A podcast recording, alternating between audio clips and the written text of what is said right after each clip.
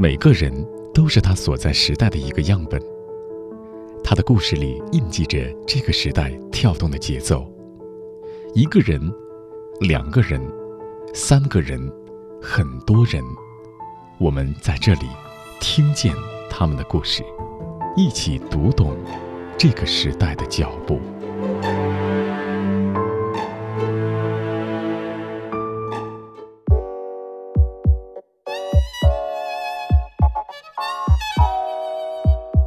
九年上映的《流浪地球》是中国电影票房前三甲之一。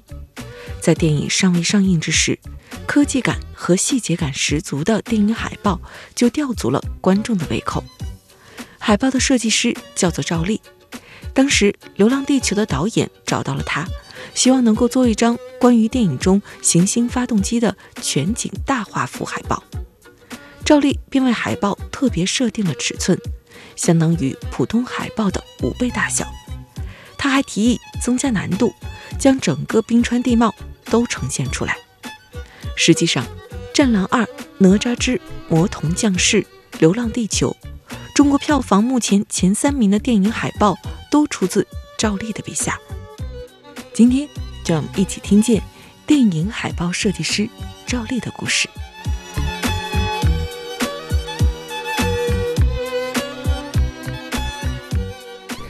这个说到你们设计的海报里边啊，我觉得不得不提的就是《流浪地球》二零一九年上映的这一部中国的科幻电影的海报。很多人，尤其是我觉得是这种，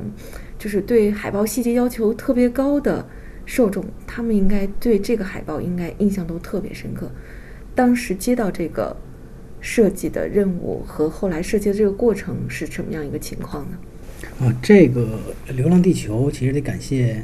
感谢吴京吴京老师。因为因为帮吴京老师做了《战狼》嘛，嗯，做了《战狼二》，呃，就是金哥这边就把我推荐给郭帆导演，然后就有这么个契机去做《流浪地球》的海报。呃，这个过程其实我觉得也挺挺艰难的，但是结果会非常好。呃，当时那个郭帆导演其实他呃想要的第一张海报啊是比较难度很大的一张海报。呃，他想要的是一个细节满满啊，一张海报可以裁切，比如六到八张标准海报，呃，相当于它的画幅就成倍的增长。这样一张海报呢，其实无论从制作的难度，包括电脑的处理速度上面，其实都会有很多磕磕绊绊的。但是呢，我们依然决然的接下了这个活儿啊，接下了这个任务，就是金哥介绍的嘛。怎么也得拿出点成绩来，要不然的话没法跟金哥交代。所以当时抱着这个信念啊，就硬着头皮，就是压力非常大的情况下去做这个海报的设计。那第一张就是我们的全景发动机那张海报，就是冰川地貌加一个呃行星发动机。这张海报其实是我们接整个案子的一个门槛儿，也就是说只有这张海报完成呃 OK 了，才能有后面的机会。所以当时的压力是非常大的。我记得当时找呃去导演工作室是看了样片，看了样片之后，其实对整个的一个概念吧都非常的了解，呃也很期待这个片子上映，所以当时虽然难度大，但是我们还是很兴奋的。跟导演聊的时候呢，导演是提出这么一个诉求，就是超大画幅嘛，然后我就觉得呃只是一个发动机可能表现不出呃。不同的那个细节，如果你裁切的话，可能它很多地方是重复的，没有很大的区别。于是我就提议，就是把整个的一个冰川地貌给做出来，然后发动机是其中的一部分。这样的话，我们在裁切呃八张海报的时候，它可以有呃有不同的看点。然后这个提议导演是呃是觉得很不错啊，同意了。然后回来之后，我们的压力就非常大了。首先一个星期呃之内，我们要提交一个海报的小样。也就是说，呃，传统意义上说的方案，方案它其实是一个有画面的，是个画面感的。你可以是手绘的，也可以是，呃，素材拼贴的都行。呃，它可以很糙，但是它的呃构成、光影，包括色彩感，这个是 比较比较完善的，就是大概能看出一个海报的样子。然后一星期的时间做了这么个小样，然后拿给导演去看。我当时有一个特别有意思的事儿，就是我害怕导演，因为导演细节控嘛。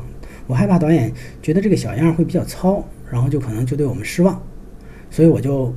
拿出了我们之前的一些作品，嗯。然后给导演看之前的方案和最初的成品，然后告诉他方案只是一个内容，只是一个展示。只是一个大致的一个、一个展示，但是成品它会质的飞跃，它可能是十倍、二十倍的一个飞跃。嗯。然后给导演，导演是非常明白的，导演一看就知道了，就非常懂。他说明白这个意思，没没问题。后来看了我们的小样之后，就觉得特别厉害，然后呢就说呃 OK 的，可以做执行。那其实我们压力是非常大的了，做这个执行呢，嗯，你需要大量的素材的支撑，但是片方因为在做这个电后期的这个特效，它没有时间去支撑更多的素材，呃，大概的就是可以提供的是，嗯，发动机的呃模型，然后是里面飞行器的模型，包括那个运输车的模型，大概是这些东西，但其他的东西全得靠我们自己，所以把这个冰川地貌搭出来是我们难度最大的一个部分。整整前后花了大概二十五天的时间，呃，因为因为呃画幅大嘛，所以电脑的处理速度也会比较卡。呃，原本呢，我我们是想过把它分割成几个画面来做，然后再拼合，但是因为它里面的元素全都是衔接的，包括那些呃 那个冰川，还有那些特效，它其实都是衔接在一起的。如果说拆开做再组合的话，它可能就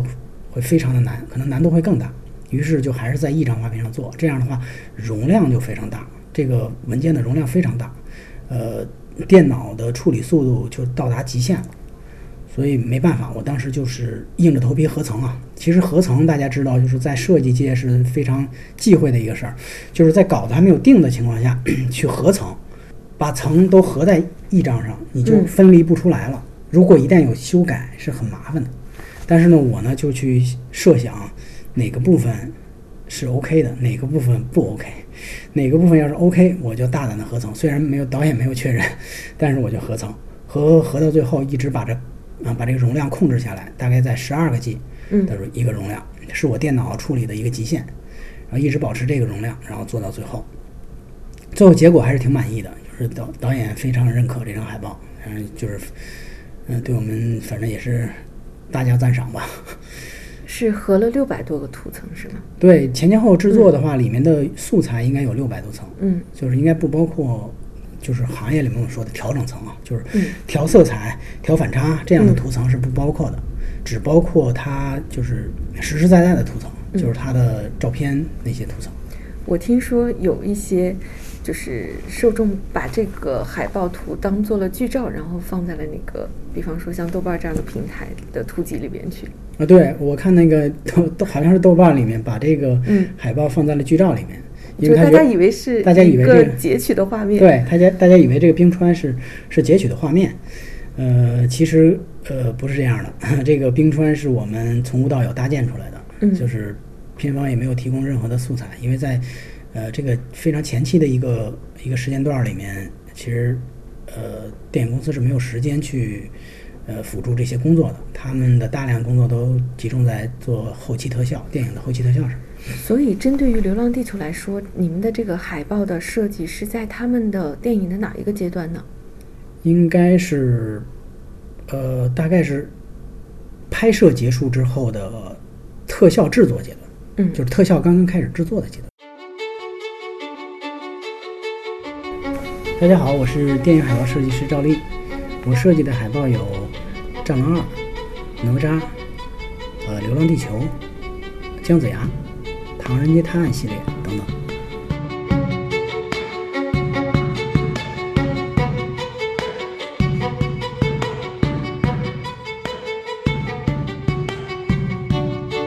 我会很好奇啊，就是像你们这个做的这些海报里边，可能题材，然后风格都会有不同。那针对不同的题材，那你们肯定要有不同的创意。嗯，那如何去实现这个每一次的创意？哎，都让这个电影公司眼前一亮，然后你们能能够拿到这么多的 case，肯定是有原因的。对对对，其实，呃，就是这个创意跑得再偏啊，它也是嗯围绕电影的嘛。嗯这个电影的类型就是这个类型，但如果说你做的，呃，它一看不像这个电影，那肯定是不对的。嗯所以先分析每个电影的这个类型是什么，然后它的海报的调性风格，肯肯定如果有经验的话，其实脑子里会有这样的一个大概的一个认知啊。然后呢，您说灵感这部分啊，就是创意点。创意这个东西，其实我一直认为，呃，创意是它不是一门技术，所以它谈不上创意，它有瓶颈，它它不是，它没有瓶颈，它只是，呃，只是一个灵感，就是需要一个灵感激发的过程，呃，也许吧，这么这么说吧，也许一个完全不是这个行业的别的行业的人，或者完全不懂电影海报，有可能他会有一个想法，非常的惊艳，这是非常有可能的。然后经常做海报的呢，有可能他的想法会比较保守啊，比较固化，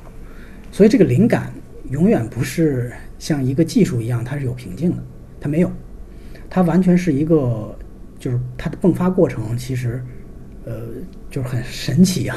那你们的团队这个迸发的过程，我们的团队是这样，我们的团队呃，小伙伴们还都有各自的喜好也好，各自的。呃，关注点也好，切入点也好，他们都不一样，因为有年龄段也不一样，所以我们的是多元化的。我们这个就能支撑我们做很多方方面面的设计。但是，一般是这样，我们在做一个电影的创海报的创意的时候，呃，先是呃，肯定是开始先看那个样片儿，要么就是剧本，要么就是看一些人物小传，然后看一些概念设计图，然后看完这些之后，大家各自去领悟、去想。但这个想的不一定完善，就需要我们一块儿来聊。嗯，就可能提出一个小点，但这个点并不完善，那可能哪个地方它不对，哪个地方好像还行，但是它就缺了点什么，或者它的美术上它可能不太容易支撑，那怎么办？我们就会团队来聊，在完善这个海报。就比如说我们，我们那个呃做那个《唐探三》啊，《唐探三》有一套人物海报啊，就是叫烧脑版，就是证明这个案件非常复杂，非常烧脑。这是我们团队一个小伙伴提出来的，他觉得烧脑这个这个概念很有意思，就是我们经常说烧脑烧脑的，但是从来没把烧脑具象化表现出来。所以这次烧脑呢，那可能就是头上都冒烟了，就很夸张。因为一般的烧脑你不可能看到头上冒烟，但是如果头上冒烟的话，哎，这个海报很有喜剧感，而且也接近唐探系列的这个内内核嘛，定位，它很对。然后我们就需要完善它。这个烧脑，你看九九个角九张角色海报，每个人的表情都是那种很很思思考啊，就很很烧脑，很很很难受那种，很纠结的那种状态。但是呢，呃，仅仅是头上冒烟可能还不够。那烧脑还有哪些表现？那我们就提到了，又聊到了什么？聊到了日本漫画。日本漫画里，咱们经常看到一些人比较害怕或者吃惊的时候，他会流汗，但是他汗画的很密。你发现那个日本漫画里的汗画的啊很多，夸夸好几个汗点儿，然后看着密密麻麻的，我们觉得哎这个夸张的感觉还挺好。如果说用在真人的海报里面也挺有意思，于是我们就做了一些汗水，就是很很多的那种汗水往下流，然后加上烧脑，再加上脸有点红，然后把表情做夸张，大概这么来完善。就是他其实是在提出了一个点之后，在这个点上进行完善。但你说这个点是怎么想出来的？其其实是。真的不不经意间的，真是不经意间的。有时候想一想就怎么都不对，后来偶然就忽然就有一个灵感。那有的时候真是你逛街的时候、遛弯的时候，或者是或者就在那儿吃点东西，可能可能真的就想出来了。这个挺神奇的。这个我觉得就是呃，可能跟积累也有关系。就是可能我们都是电影爱好者，都喜欢看一些电影，喜欢看一些相关的设计。喜欢打一打那个就是电电影感的这种游戏，然后从从里面就可能可能领会到一些东西，沉淀在你的内心当中，然后等你要用的时候，可能有点帮助。大家的成就感应该很强，成就感是很强。嗯，其实做设计嘛，就是这个成就感，甚至比比挣多少钱更重要。就是自己的作品被很多人知道、被认可、被导演认可。嗯，对。你看啊，就是你刚刚我们讲到这个创意，然后也讲到这个你们的设计，但是我想，其实，在不论是哪中国市场还还是国外市场，这些做设计的公司都会不少。我想知道，你觉得你们能够在这个市场里边很快立足起来？因为我看你应该是二零。一五年从大圣归来才是真正开始创业的。对对，其实时间并不长。对，能够快速在这个行业里边站住脚，并且有拿得出手的作品，你觉得你们靠的是什么呢？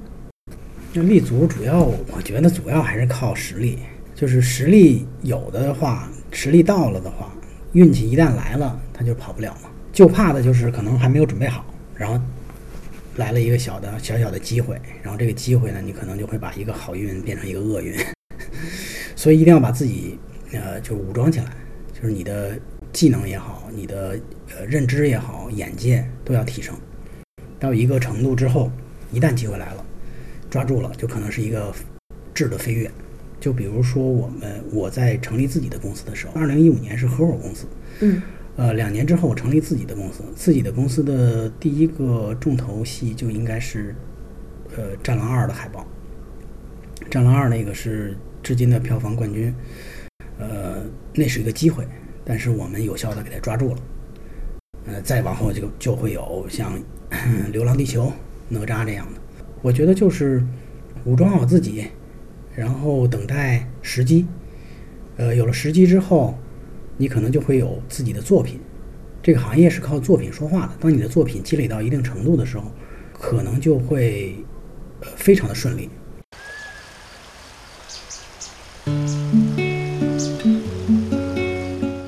你好，我是钟芳。因为工作的原因，我会接触到很多有趣的人，他们的人生经历各有不同。但他们都有梦，是这个时代中生命的舞者。我喜欢他们，想要把他们的故事讲给你听，于是就有了听见。听他们的人生故事，让我们一起成长。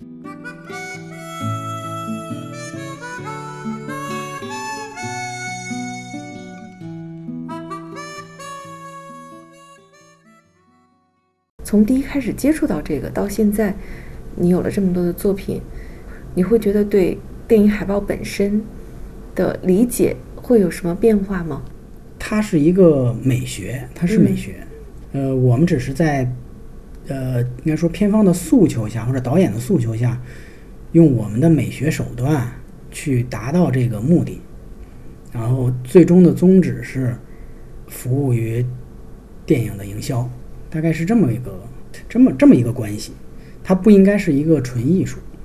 因为纯艺术是很个人的，嗯，它可能对一个服务商业来说，它是可能是不是很合适的。嗯，对于你来说，我想知道就是，你看啊，你应该是听起来很着迷于这个视觉呈现，嗯，然后我想知道从什么时候开始，你就觉得哎自己对这件事情特别有兴趣？我这个时间比较早了。我从上大学的时候就想做这事儿。嗯，我那我们那时候都是游戏、电影爱好者，嗯，就就是觉得最大的爱好可能就是打打游戏、看看电影，最大的爱好。然后当时学的是广告设计嘛，但是那个年代没有没有专业的电影海报公司，当然那个电影好像对海报的需求也没有那么大。呃，通常我们看到的可能就是一部电影可能就一张海报，然后可能就是把一演员摆出来，也也有可呃还有一些是画的。就纯画的，那时候 PS 可能也也没那么发达，但是后来呢，就是就是随着这个电影电影的中国电影的发展，然后对海报的需求量也越来越大了，然后渐渐的成立了很多优秀的海报公司，然后才有一个发展的机会。所以就是现在这个这个行业的现状大概是一个什么样的情况？目前应该这个阶段是挺好的，这个阶段属于百家争鸣、百花齐放的阶段了，已经不比前几年了。嗯，都很厉害，都有各自的擅长的风格、擅长的类型，嗯，然后也各自有各自嗯比较优秀的作品，是这样一个状态。每一次采访的时候，我都会问这个采访嘉宾，我说你的生命哲学是什么？然后也想把这个问题提给你。我之前跟很多伙伴也说过这个，嗯，就是包括团队的一块聊天的时候，我也说过这个，呃，就是大多数人选择前半生无忧无虑，后半生痛苦不堪。这是大部分人，实话实说。但我选择的是前半生努力，后半生随意，这么一个人生哲学。就是年轻的时候，还是得干点什么，不然将来就遗憾了。那你现在是属于年轻的时候，对吗？应该还算年轻的时候，前半生嘛。嗯，那你定位这个后半生是从什么时候开始？呃，大概我觉得五十岁往后吧。五十岁是一个嗯一个一个分界线。所以，其实你们做这一行是非常拼的，是不是？对，很累，整个广广告行业都是一样，累到什么程度呢？就是加班是常有的事儿，嗯然后随时可能有工作，不像一些朝九晚五的，可能到了周末就就一点压力都没有，可以随意玩玩耍。那我们可能随时，包括凌晨的时候，可能就会有有一些回馈。有的稿子发的会比较急的时候，比如说我们我们第二天下午就要就要发稿，嗯结果这个稿子还没有最终完成的时候，可能就要连夜去把它完善。呃那个宣传公司还有电影公司那边也会很麻很很累，他们是因为全程也要陪同嘛，我们在这边制作，他们那边也要也要等着，然后消息一有马上反馈，然后都很累，整个行业都很累。但是你还是但是喜欢呀，喜欢嗯所以很开心嘛。我们干的时候不会干这些工作的时候不会有那种哇，我怎么干这个好反感，对，就是那种就不想干了，就就可能破罐破摔那种，嗯不会有那种感觉，因为你做的是个作品，虽然累，但是做完了，当它发出去的时候，你的荣誉感是很高的，很强的。所以在这个里边，你觉得经济的因素占了多少呢？具体的比例没法儿去算，嗯嗯，如果对这个项目足够喜爱的话，可能就是二八开吧，嗯，就是大概喜好占八成